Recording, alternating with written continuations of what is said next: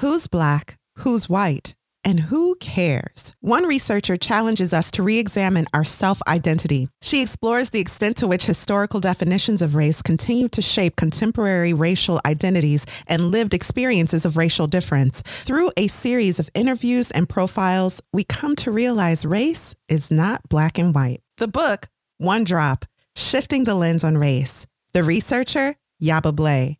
And you're listening to Lit Society. Let's, Let's get, get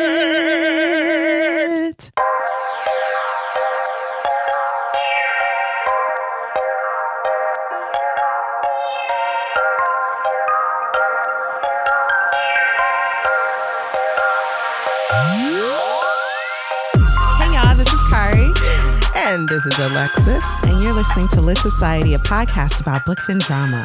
Hello, Alexis, my dear friend. How you Hi, doing? friend. I'm tired. Yeah, me too. We I uh, am tired. we had a little come to moment where we decided we are going to eat better. yeah, we do. Maybe we should read a book about vegetables That's and have like one. a challenge. We've done that before. I don't know if you remember when I was little, you made me do the um oh I got it somewhere too, the South Beach diet. I was just a little child.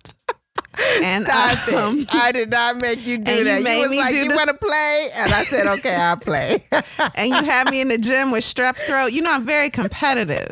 you are. and we had these streaks of for real this was probably like 20 years ago. Um but uh we we was like testing who could go to the gym for the longest or so. And i was in the gym with strep throat. I ain't care nothing about the people on the left to the right. I was coughing hacking and running. Today you couldn't get away with that. i wouldn't even try. I care more about um humanity. But anyway. Thank goodness. aside, aside from fatigue what's been up with you Oh, nothing. I'm working, more working. I'm in the office three days a week. I think I already said that, but I'm in the office three days a week now. And I got to play um, ping pong. My ping pong partner is back in the office. So um, we got to play on Friday. And that was great. I love that. I don't know if y'all know, but-. Alexis works for like a Ritzy Law office, and the office is like a country club. So they got Peloton bikes, private showers, um, and a whole coffee shop, self serve coffee shop is really cool. Anyway, uh, well, that's nice for you. How about you, Kari? Tell I'm me in- something about yourself. As a once upon a time photographer, you know that I've covered Lollapalooza for like four or five years in a row. This will be the first year I'm not covering it in a long time. And I've been keeping up with Music Fest culture, I guess. And it's alarming. like, there are um, this weekend, or I guess last weekend now, um, hundreds of millions of thousands of myriads of people in Miami for Rolling Yeah. Loud. And it Yeah. is terrifying. Yeah. It is terrifying. And I saw, I think the mayor of Miami was like, everyone be safe. There are vaccine booths throughout the festival. Oh. Girl, that ain't how vaccines work. what is going on? Yeah, what does that mean? So if I'm from Chicago and I come, I can get a vaccine? and then how did you get here? Are you getting back on a plane and taking your diseases back to your home? Of course you are. Maybe they're only giving out the Johnson and Johnson. Oh yeah, do you really? Never mind. I ain't gonna say nothing. so uh, I got issues with Johnson Johnson, but that's fine. So I'm feeling like, man, you know, it's beautiful outside. I am about to go to the beach after we record. Are you coming, by the way, to the Uh, beach? Pass. okay. Today. Well, I love the beach, but I have to pass this week. Well, I feel like Chicago's beaches are underrated. Um, I'm going. We always go to the beach as much as we can, and um, I'm not gonna do the festival circuit, but I get it. Like people are eager to get back to normal, but Mhm. we gotta be careful. Anyway. I sound like an auntie. Um, moving on to our theme of the week. Well, this week, readers, we're not gonna have a theme of the week because our book is gonna be a discussion between Alexis and myself. Is that correct, Alexis? Yeah, pretty much after I give you the intro, the historical information. Yeah. hmm Okay, well then why don't we take a quick break and we'll go straight into some author context. How does that sound? Sounds great. All right, let's go.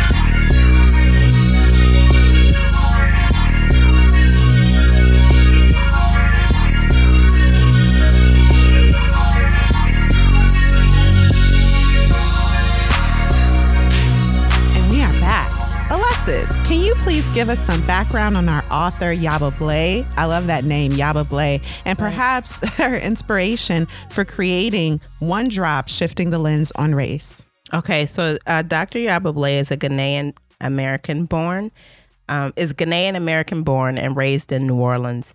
She earned a Master of Arts and PhD in African American Studies with distinction and a graduate certificate in Women's Studies from Temple University. She also holds a Master's of Education in Counseling Psychology from the University of New Orleans.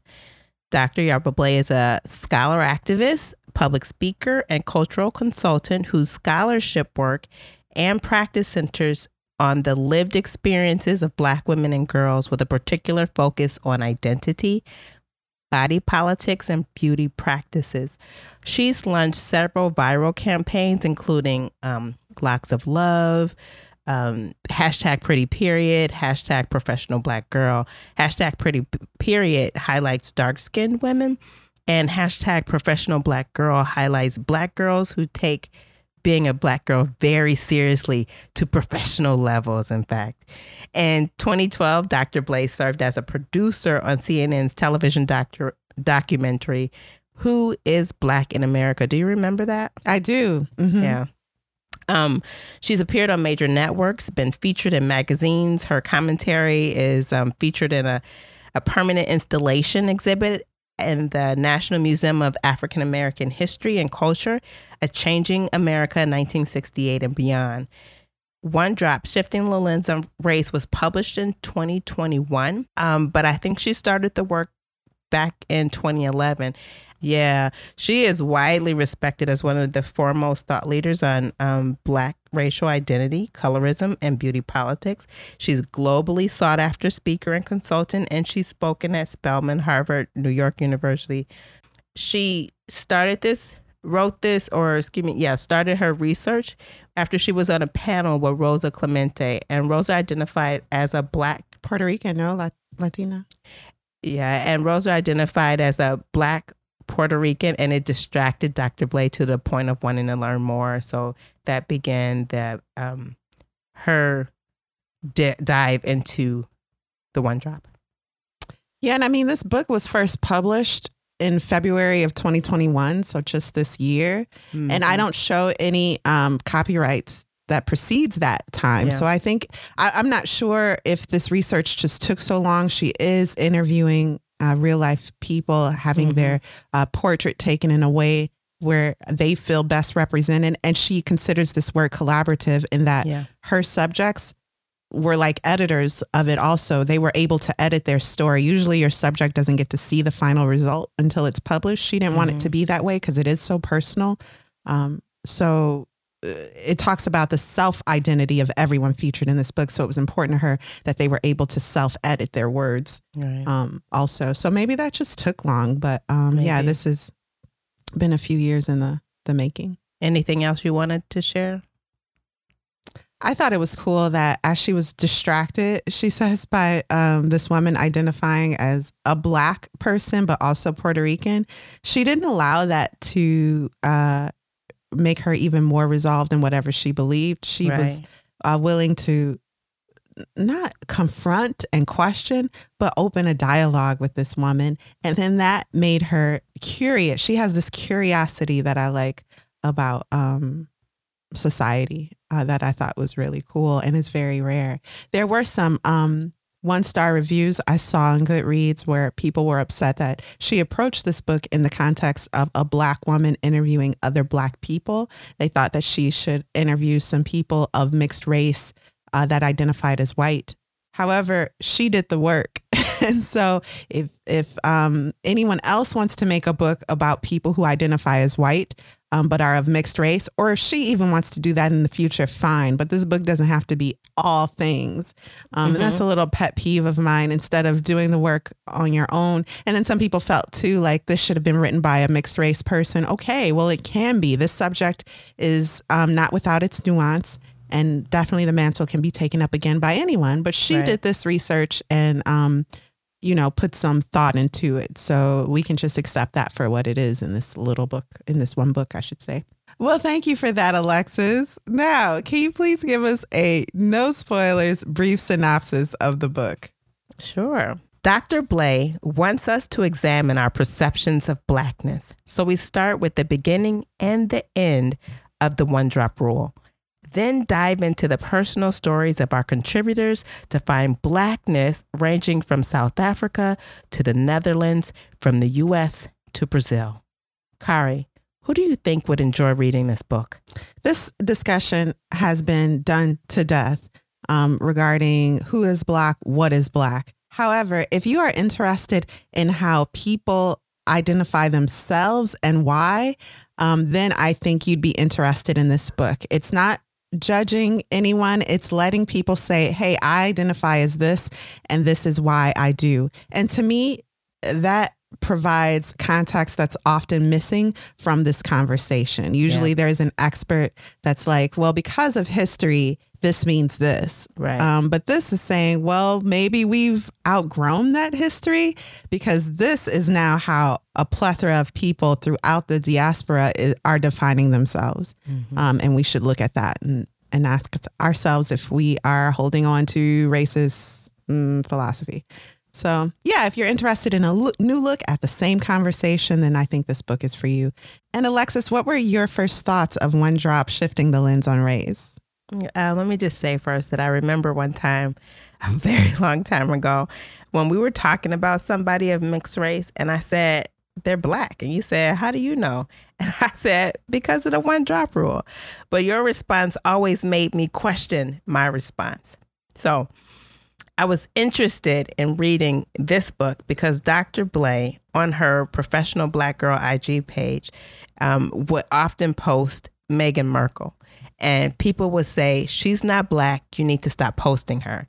And Dr. Blay always pushed back. So I, I wanted to see her thoughts when she talked about releasing her book. I wanted to see her thoughts. Um, not that I felt one way or the other about it. I just wanted to see her thoughts. Yeah, you were intrigued by this dialogue she was conducting with um, folks on social media, and you wanted mm-hmm. to know clearly from her own words what was she thinking. She's a doctor. She's organized her thoughts. What are those thoughts? Mm-hmm. And you give me a lot more credit than I deserve, uh, but we'll talk about that later. So, all right. Well, then, without further ado, are you ready for a deep dive into One Drop Shifting the Lens on Race by Yaba Blay?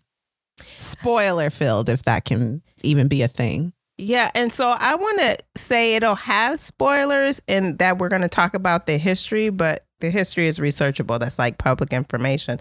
The spoilers are when we talk about the actual stories of the people, and I think we're going to limit those stories and then have a um, overall conversation about the book.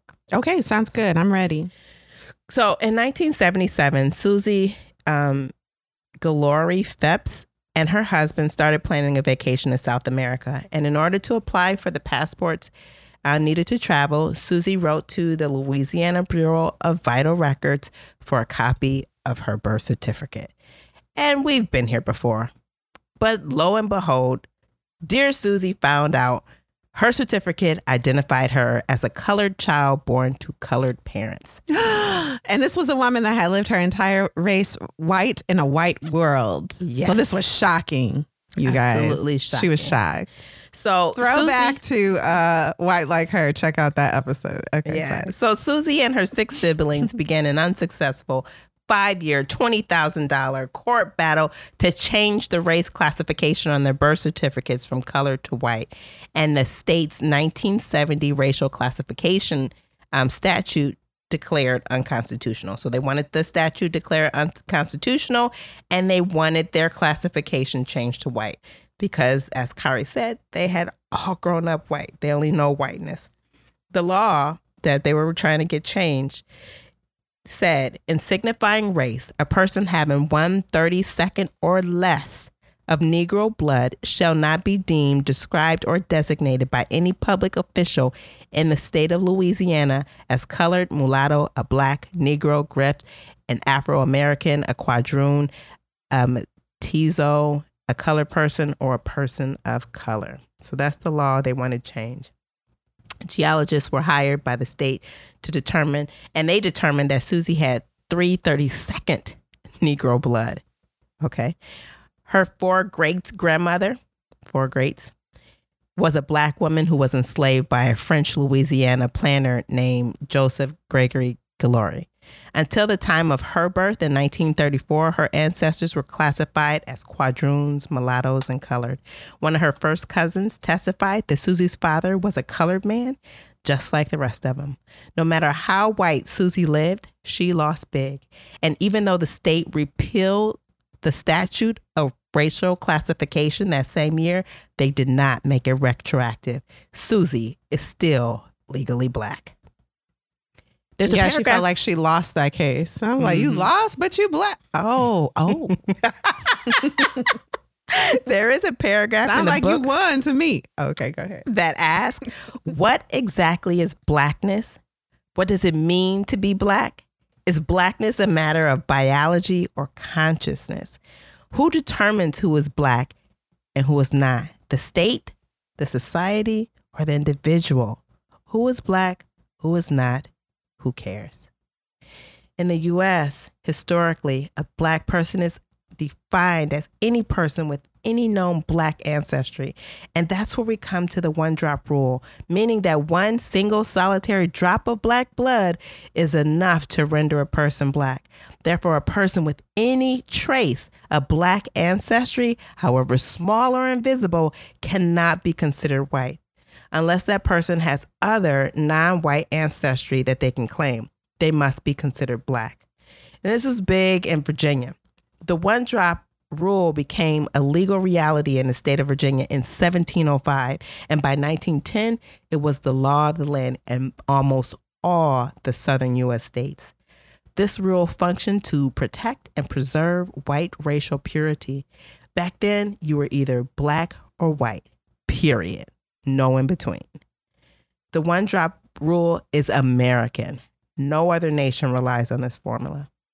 Under colonial enslavement, blackness, prototypical or phenotypical African features, such as the dark skin, a broad nose, tightly coiled hair, were the markers of inferiority.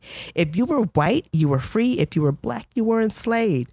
Early on, there were more blacks than whites. And while interracial relations were discouraged and publicly punished, it was extremely commonplace. Whites were afraid of losing control over the enslaved population, and under those fears were psychological fears. In order to maintain white supremacy, whiteness needed to remain pure. They believed that race mixing led to lower quality humans and threatened the survival of the white race. Blackness was considered a contaminant, one poisonous enough to taint and cripple the entire gene pool. Maintaining that color line had to be unquestionably clear. There were miscegenation laws, and these laws defined marriage and sometimes sex between the races as criminal. Mm-hmm. But these laws were an attempt to police the behavior of whites. In traditional English common law, it held that children take the state of their father. However, laws were changed frequently to maintain white supremacy. So now, if a white man impregnated a black woman, the law took him off the hook. He didn't have to support, even claim that child. If the mother was his property, he gained an additional property, another source of labor and income. So this was really eye opening to me. Um, we've talked about how uh, race only came after the racism. So people wanted a way to categorize and dominate others. And so they created race and defined uh, what makes what what. And in all of those actual laws and legislation, um, they decided that a child would always take on the in the, the legislation, status, yeah, the they status. defined, yeah, that the child would always take on the slavery status of the mother. That means that if a white landowner rapes their, I'm sorry to use that word, if a white landowner sexually assaults a black woman and that black woman produces a child, he is able to say that child is now also my property. But if a white woman were to be impregnated by a black man, let's say voluntarily, that black child all of a sudden does not get the status of the mother as far as slavery is concerned. That child would also be considered a slave. So it bent just for the patriarchal like benefit. And it was. Mm-hmm. Go ahead. Go ahead.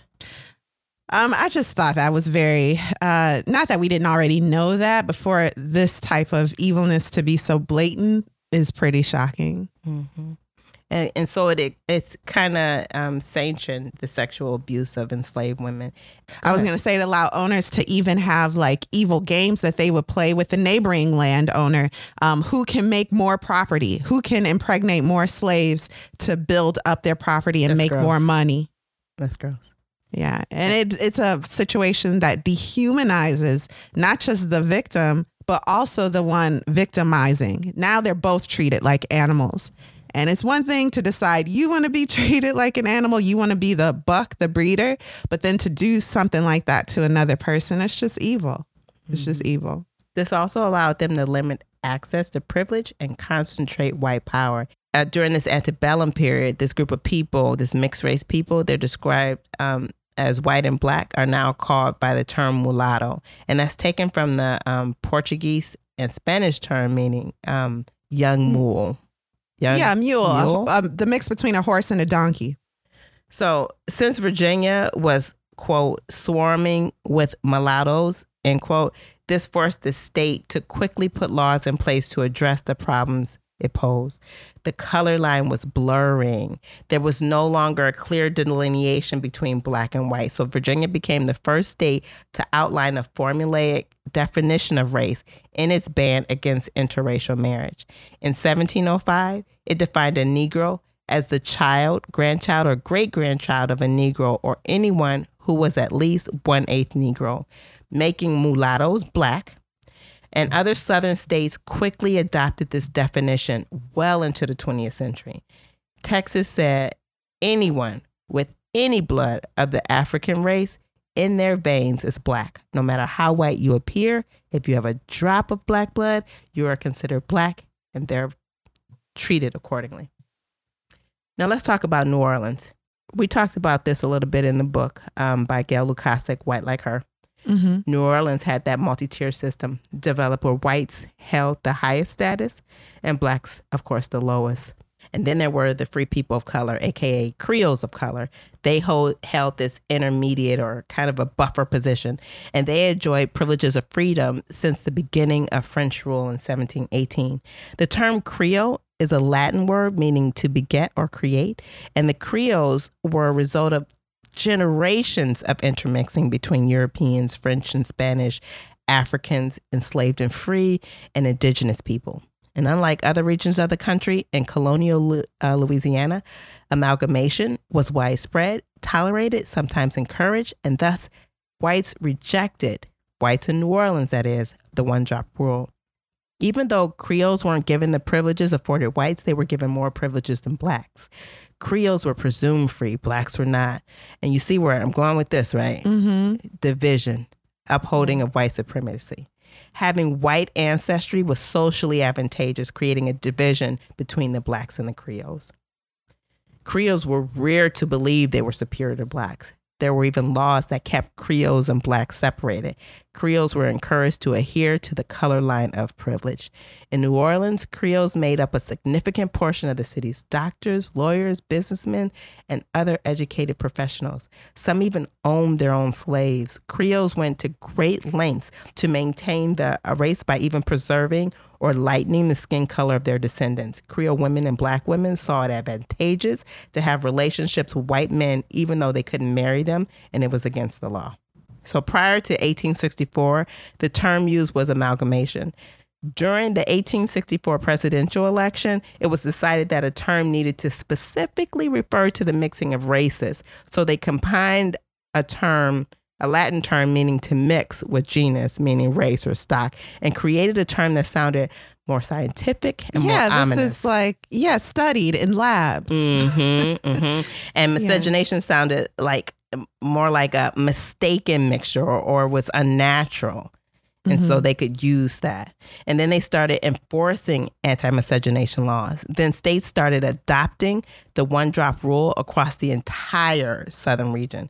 And guess who was now out of their privileged spot? the Creoles. Yeah, you guessed it. That elite middle class of people, the Creoles, and all other associated titles. And now, by that, I mean they got their property taken. Some were even enslaved. This is a drastic upheaval of a whole group of people. essentially a race of people. A race of people, yeah. This is like a mini genocide where people are being added to the larger genocide that's already going on. Mm-hmm. And yeah, Creoles look down on um, a lot of Negroes or Black people, but they're all victims of white supremacy. And it's like sad and um, unfair, unjust all around. Yeah. And so now rather than be considered Black, they had to decide whether they wanted to be uh, white passing. And that might mean white, yeah. never seeing your family again in a culture that is very family centric. You either avail yourselves to the privilege of society by turning your back on your family, maybe even with your family's consent. Like right. go and live a, a great life as a white person um, because you could look, you look white, or you choose to suffer with uh, the people, the common people, the black people. Yeah. It wasn't an easy decision.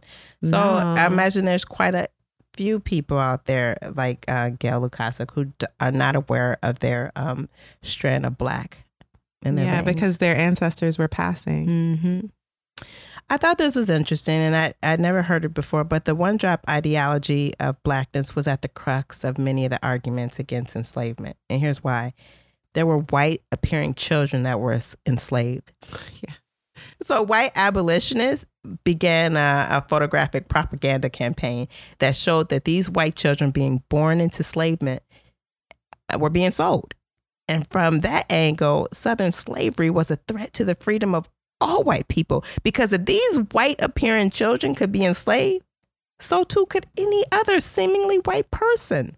Yeah, people really um, bit into this, but essentially these were white slaves because the landowner um, uh, sexual assault of slave women was so prevalent that there were a lot of mixed children to the point where if a slave owner is now assaulting someone who's of mixed race, their children look white. Mm-hmm. So so people would come over to the plantation like guests and ask oh i didn't know you had another daughter and the um, wife would have to go oh no that's one of the slave children and then people go oh oh oh i know your life mm-hmm. so it was embarrassing yeah um, and then the abolitionists were like, well, these are essentially white children now and they're enslaved. Maybe we can get people to give up on slavery by showing them uh, these white children. I don't think there was any real threat that now white people are going to start enslaving each other.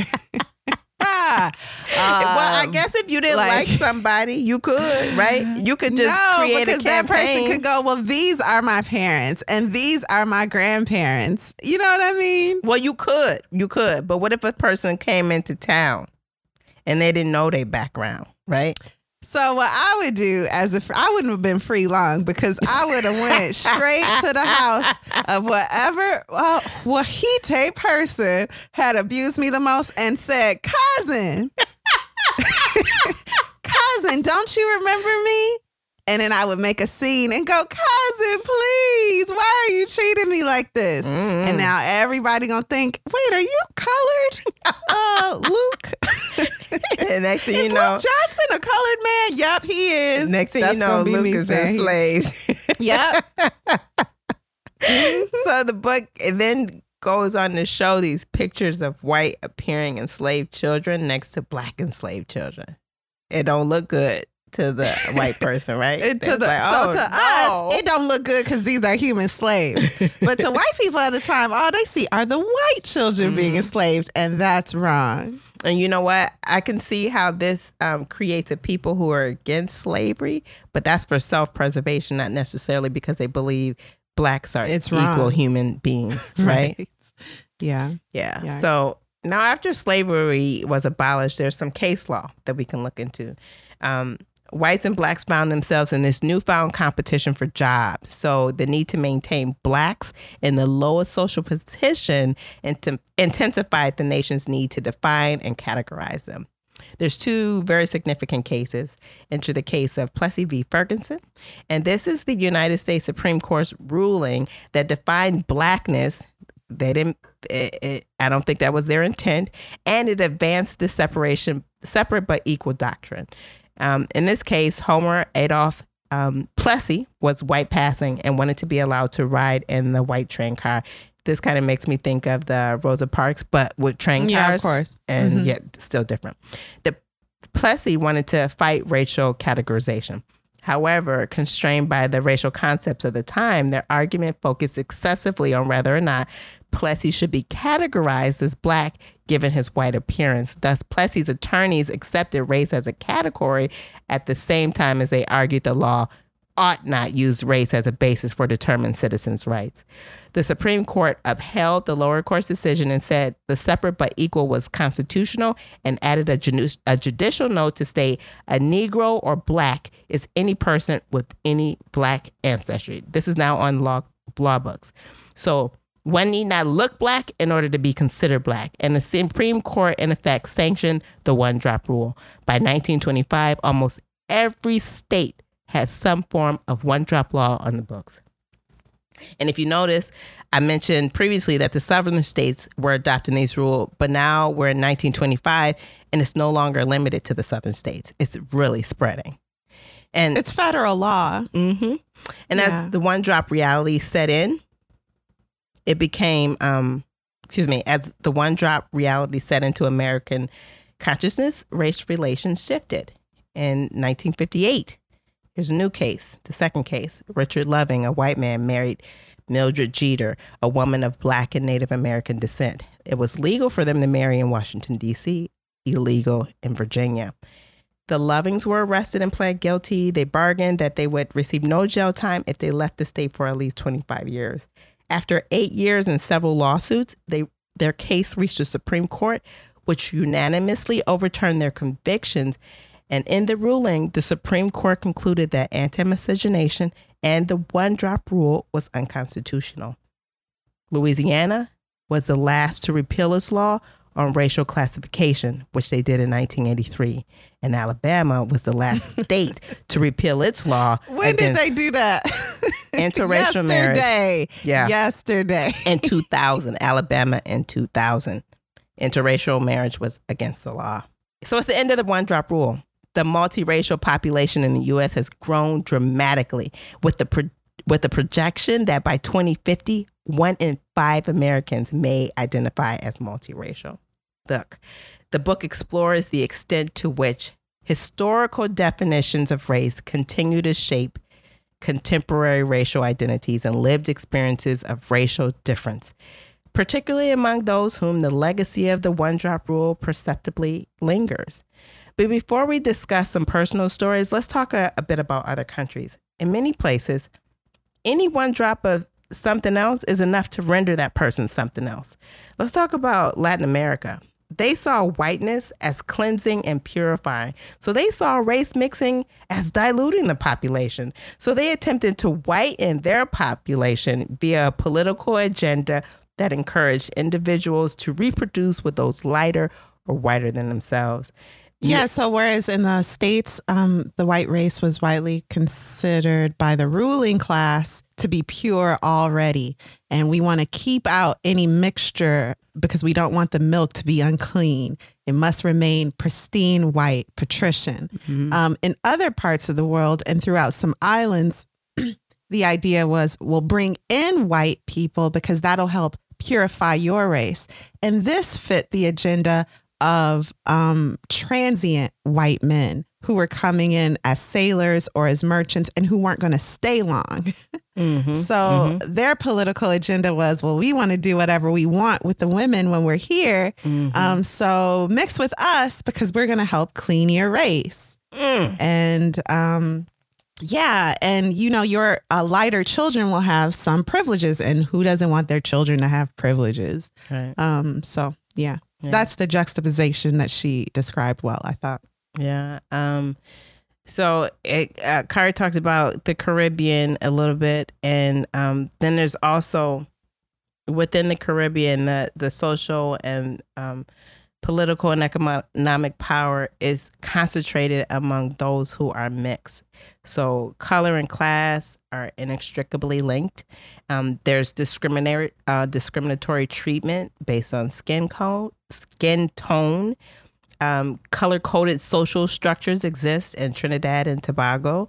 um, and and Guyana, um, where they have identifiers such as Coolie, which is a person of East Indian descent, a Creole who is a local person, a native. Um, a Dougla, which is a person of mixed African and East Indian descent, descent, and then Chinese, someone of Asian descent. And these identifiers are based on phenotypical appearances um, rather than their genetic makeup. So those who appear to be primarily African descent, again, are at the bottom of the social hierarchy.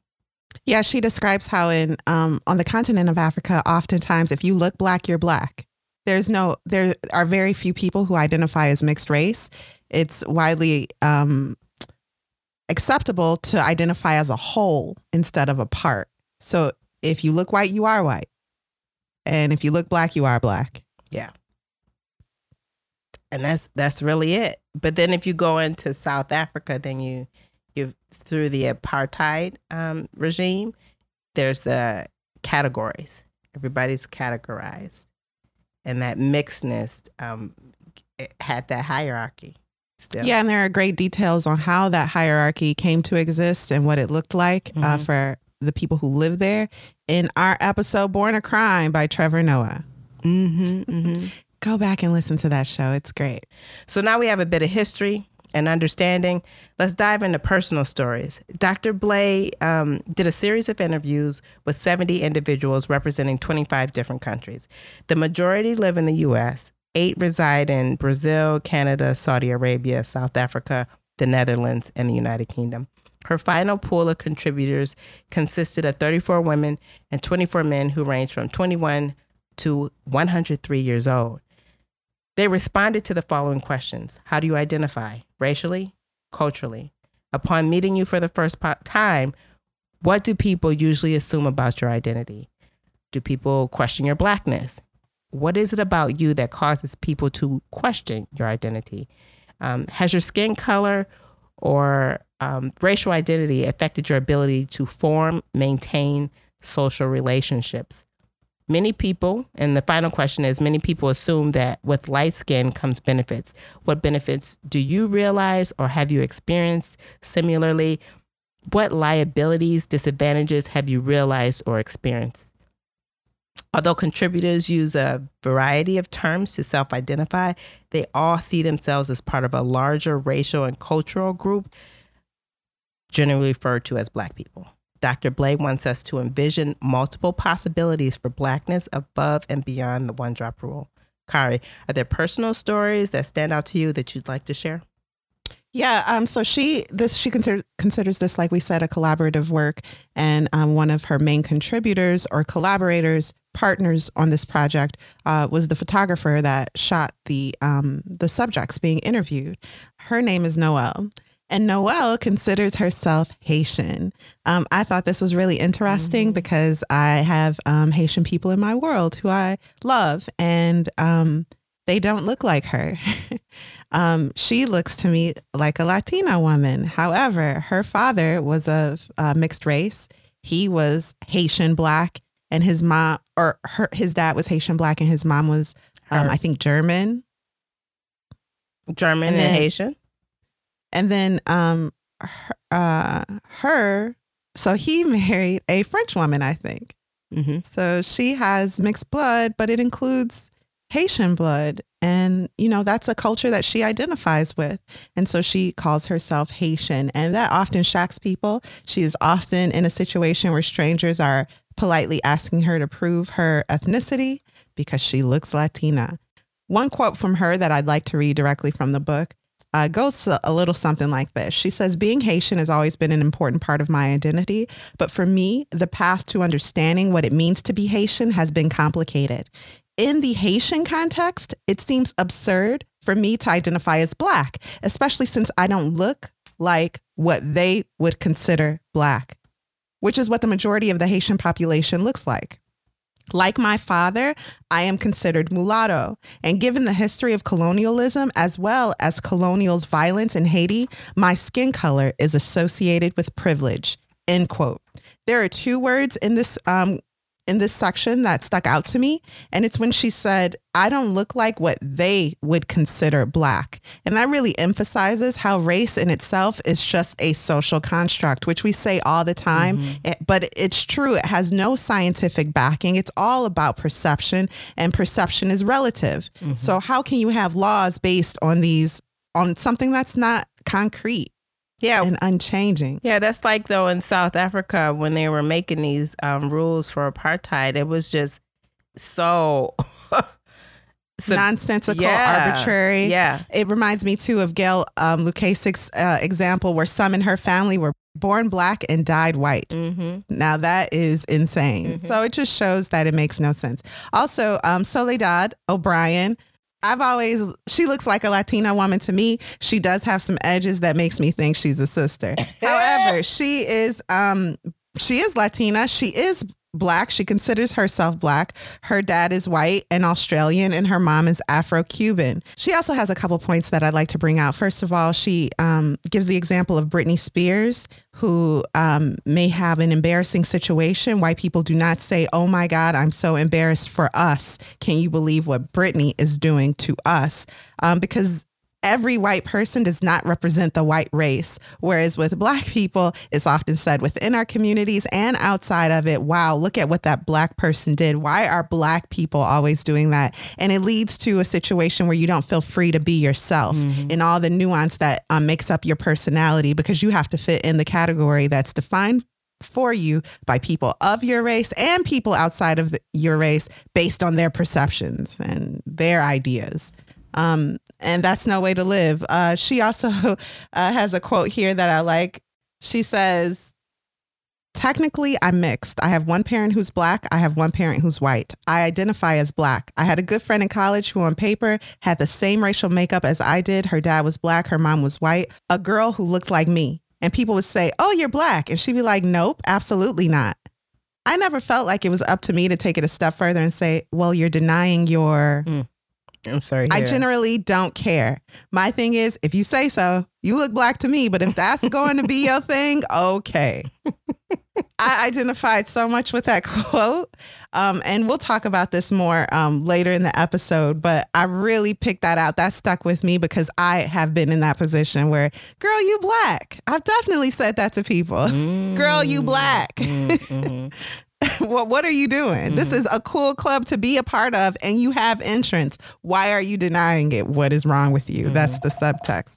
Um and then she also talks about how her children look white, but she tells them that they're black and that's mm-hmm. her right as a parent. Mm-hmm. Um Oh, they talked yeah. about that with Halle Berry as well, right? Mhm. Yeah, yeah. So Soledad's children are multiracial, but um because their grandmother's black, and because their mother identifies as black, they're black. And that makes sense to me. Um, or at least it did at one time. And then um, lastly, I want to talk about Christina Robinson, who identifies not just as Black, but Black from Louisiana. Mm. And I just want to reiterate that we're talking in the context of race and not ethnicity. She identifies her race as Black from Louisiana. And it makes me think of how Beyonce loves to say she's Creole, mm-hmm. and people have a mm-hmm. problem with that because it feels like you are harking back to this time historically when Creoles thought they were better than. Mm black people and you're trying to say you're better. But the truth is, Creoles have a culture that is unique and specific to um, Creole people from Louisiana. And you don't have to blend that with Black people. You can be proud of both your Blackness, and, your Creoleness, mm-hmm. and whatever else, uh, whether it be French or Spanish, uh, which is common with Creole mm-hmm. people. Um, that all brings different histories, different foods, different forms of music that don't have to just disappear in the comfortable category of black. You know? Yeah. Does that make absolutely. sense? Absolutely. And so Christina um, is one of these people who, to me, she looks like she could be maybe Latina, maybe Native American, but she is Black from Louisiana. She is Creole and she's a mixed race person who um, does not neatly fit into categories. So I really liked her story and how she identifies. Um, so she says, just like white folks have to understand and accept what r- white privilege is, I have to accept that gradations in skin color also matter. We just have to be honest. No matter what color you are on the spectrum of blackness, there is a difference in the way we are treated in life. And that is so true. Um, It's an, so I, I liked her Go ahead, I'm example. sorry. Mhm. It was another person that um kind of said that. Oh, I think it was Rosa Clemente. Um, in her story, she said, "I am identifying as a Black Puerto Rican. However, I know that I am not experiencing what a dark skinned Black person is experiencing, and I Right. acknowledge that. I'm not going to fight you toe to toe about that, but I'm gonna be Black. You could be Black, but I I will never claim to understand." Your experience, What you're going Yes. through. And that's the same in um, Black Americans. Lighter skinned Black Americans may have a different experience than darker skinned Black Americans. You cannot deny that because someone says they went through this and you didn't, that they are wrong or they're seeing it in the wrong way. No, respect people's insight into their own Yeah. lives. Yeah, yeah. So, So thank you for sharing that, Kari. Let's take a quick break before we get into our um, final verdict and recommendation. Okay, sounds good.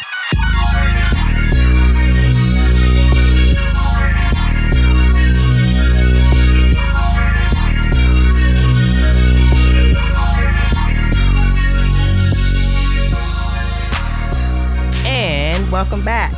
So, Kari, Woo. Yes. what is your final verdict and would you recommend this book? Um, so there's a Goodreads reviewer who gave it a one star review, and I just want to say, uh, I want to quote her quickly. She says the one drop rule doesn't fully make sense outside of the United States, so I don't see why this relic of American slavery should be a chosen basis of a global Black identity. And I want to address that quickly. End quote, by the way. I want to address uh, what she said quickly. Um, some people, and I'm not saying her, but some people feel like um, racism died with slavery. Uh-huh. But the residual effects of what this did to a people and to a country, both whites and blacks in the country, live on even today. So, beyond slavery, beyond Jim Crow, I mean, we just talked about how interracial marriage was uh, made legal in Alabama In 2000. uh, 21 years ago. Mhm. that is um, a sign of how the ruling classes, and I mean black and white people in positions of power, uh, see the history of this country. Either it's not worth addressing, let's just ignore it. And a lot of laws um, are not taken off the books because of that, because people don't think it's worth the time to address. Right. It's highly unlikely you're going to be arrested in Alabama in 1995 because you are part of a, a mixed race couple. However, the fact that that was law um, says something about the legislative practice overall of the state and of the country. You have to you have to accept that at least. Um, so no, this book does not address how every black person across the world sees themselves. It's specifically talking about how um, black Americans see themselves in the context of historically how black people have been treated in this country. And I think when it does touch on um, Caribbean blackness, when it tuck- touches even on African blackness, it's not thorough because that's not what this book is about. Right. So it gives you just a bit of that history. Um, and yeah, if you're looking for just an overall understanding of how Black people across the world see themselves and why, I don't know what book is going to give that to you. And, and so, if I could add, she specifically talks about how the um, the one drop rule is a very American thinking that She's made it clear. hasn't gone yeah. away. Yeah. but it has affected so many people. She even talks about how people who come from other countries are affected by that one drop rule when they come here. But I get it. I get it. I remember um, visiting. I used to go to Canada semi often, and I remember um, meeting friends for the first time, and they're like, "Well, what's your background?" And I'd say, "I'm black." Yeah, but what are you? And I get that. I do get it. So there was a point in America when the one drop rule was used to categorize and control people. But somehow along the way, it became a test for entrance into like an exclusive club that had created things and done things the world's never seen. And I'm a member of that club. And the club wouldn't be exclusive if just everyone could be in it. Mm-hmm. you understand? Or could just join it when it felt convenient. So, club entrance requires a cost. And once you're in, you can say, Look what I did. Look what my people did. Look what my parents did. Despite everything that happened to us, look what we created. Look what we became. And look who we are wow, I, am still very much enjoying being a member of that club. but I realized that this one drop rule is racist. It's racist. And it doesn't It's make sense for me as a black woman to, Mhm. per- yeah, to predicate it. So you asked me what I thought of this book. Listen. I've always identified as Black American, not as my race, but as my ethnicity. And I explain that as best as I can in our Black Card episode. So, just like some people consider themselves Polish, German, or Italian, I identify as Black American, the descendant of slaves who created a new hybrid culture and way of living that's like emulated all over the world. Mm. That's who I am. Racially, I too have always identified as Black. That's different than who I am ethnically. Um, racially, I've always identified as Black, but I haven't always seen other Black people as Black like me. This book and other books uh, we've read, including Stamped from the Beginning by Ibram X. Kendi and Jason Reynolds, has made me redefine my identity and how I see the world, Mhm. honestly Interesting. there's there's a viral clip of Arsenio Hall talking to Trevor Noah where Trevor describes his connection throughout the diaspora, um, the African diaspora, as it pertains to our Black people's interactions with law enforcement. Like you might not see Yeah. me as Black, but when we talk about police, we're all on the same page. Um, and so he's like, right away, I'm like, but how you see yourself is defined by your oppression. like, I don't want to have anything to do with that. I get it, but that's not how, that's not the measure that I want to use to say who I am and to see who I am by how badly I'm treated in society. In the end, I think it just comes to mind in my business. It's not my job in my heart, and especially not openly, to police the identity of others. I'm still not down with everyone saying the N word or claiming the history that is mine. What about Rachel. Dolezal? Stop it. No, listen, let's be within reason. let's be within reason. but you know what? Uh, I doubt I'll ever meet her, so I'm not going to allow her and her um, mm, foolishness to take up any t- any Space. even fraction of my brain. That's none of my business. Um, so yeah, I do feel somewhat of a, re- a release in a way. I no longer feel like the gatekeeper that I think I've Oh. quietly, you know, taken up as a role for myself. Oh, that's interesting. um, you know, I don't know where I got that from. Even when I was little, it's not from my parents, it's not from my friends. But anyway, I'm letting that responsibility go. Um, it's not my job to like say who's black or who's not. I know what I am, but what you identify is is your business. Mhm. It's your business unless we're at a concert and you're trying to say the N word, I guess. Then That's all when of it sudden becomes take that roll important. back up again. Yeah.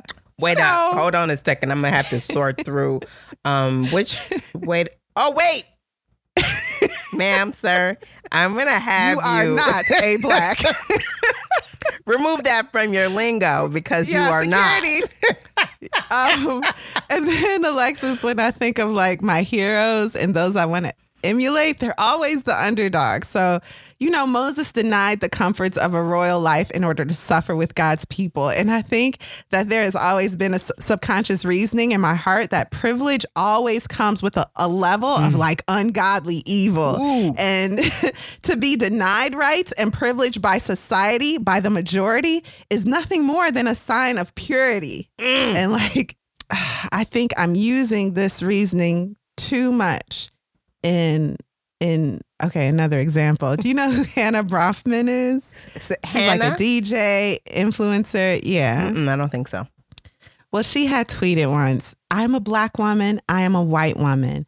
And then she like was crying on the internet and i thought she was the most delusional person in the world because you can't have it both ways. You can't have the privilege and still be a part of the light of what's right. Oh. but truthfully she uh, I mean, she ain't a white woman, but that's Oh, because she's the not. rules of race were because she's mixed race. Okay. So she sees herself as a whole of both races. But like mathematically, that's impossible. But also, more importantly, race was constructed and maintained with the goal of preserving white pres- supremacy. And I don't want to have anything to do with that. So if she wants to say she's white, if anyone wants to say she's white, that's none of my business um, if you if I see you as a black woman, and this is what I love so much about Soledad's um, quote and how her thinking is, whatever.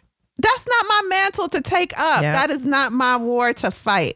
I am black. I'm part of um, the African and black diaspora. I am black American ethnically, but who you are isn't for me to define.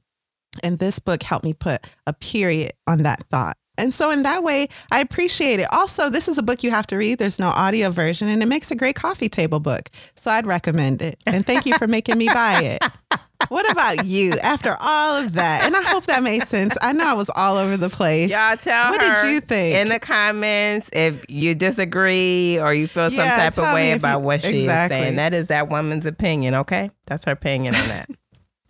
Wait, me? Yeah, Wait, who you. talking It's about? still your Oh, okay. opinion. That's your Right. opinion. Yes. So, yes. and you're entitled to it. So, so, what do you think of One Drop? And would you recommend it? you know the the first time I remember the first time I met a woman and she was white looking, white looking. And I met her through a friend and um she I was just a, a teenager at the time.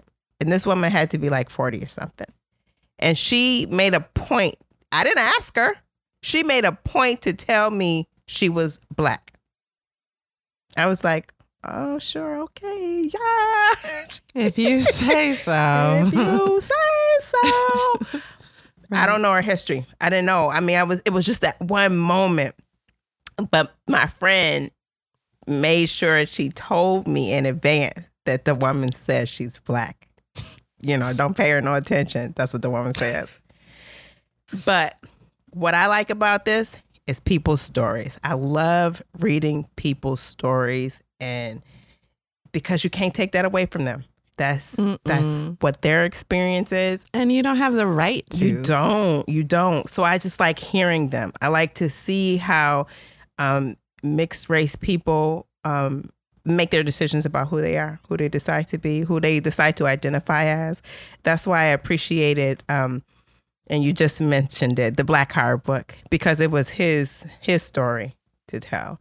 Like you said, it's a nice big coffee table book. You see these beautiful pictures of these people, and then you see their story, and you get to Yeah, you see their photo and you can um, decide in your heart, oh, this ain't really a black person. This ain't really, Right. you know, whatever. And then you read their story and you're like, wow, who am I to say who they are? exactly and that's how each story felt to me because you can look at them but and then think about where your that person ain't black where's that coming from Mhm. What is the origin of that and we have it because that one drop rule is Mm-hmm. inherent is in us because that is what we learned and so you have to think about um What are you really doing when you t- when you tell people or decide, even in your heart, in your silently, heart silently. whether someone's black or white? Mhm.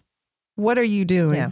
You're predicating this one drop rule. Mhm. You're saying that this rule still has a hold on my life and a place in society. Yeah. And we're kind of like, um, I mean, I love being black. It's lit. and I don't think I'm ever going to get to the point where I'm like, well, I don't identify as anything racially.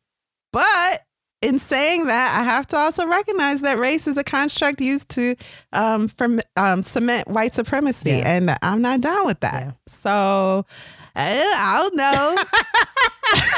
I, don't know what to tell yeah you. I'm black. I'm me. Wor- wor- me, me. worry about yourself Like, like me, like me. Right. worry about yourself. Uh, Worry about yourself. so. I enjoyed it. Definitely would recommend it. It's got um, it's got great information, details. I like how it expanded up the New Orleans um talk. I know um, Gail Lukasik went into great detail, but I was like, oh my god, this is so hard to read. But reading. I still think that was ridiculous. but Blay having explained it, I get it. I get it now. I get it more than when I read um Gail's because Gail's was like a yawner. when she was explaining it. It was too much. It's more Girl, information she than I needed. Years, years in um, a limbo of who am I, an identity crisis because there was a Negro in her lineage. Yeah. Yeah. I can, I can, that's that's crazy to me. I mean, if you told me that, uh, you know, sat me down and said, Kari, I have to tell you, I think someone white was in your one of your ancestors.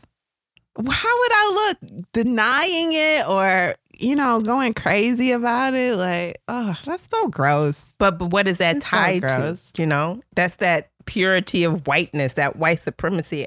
White supremacy is clearly like an overarching thing here.